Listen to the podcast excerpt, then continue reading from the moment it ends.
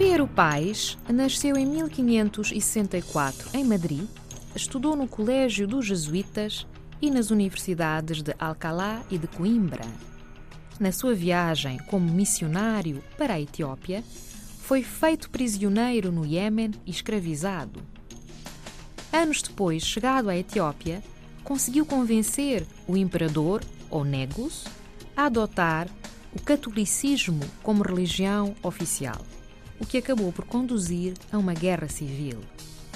Pero Pais traduziu obras de cariz religioso para a língua litúrgica etíope, o Guês, e é autor da obra de referência História da Etiópia, publicada em 1620.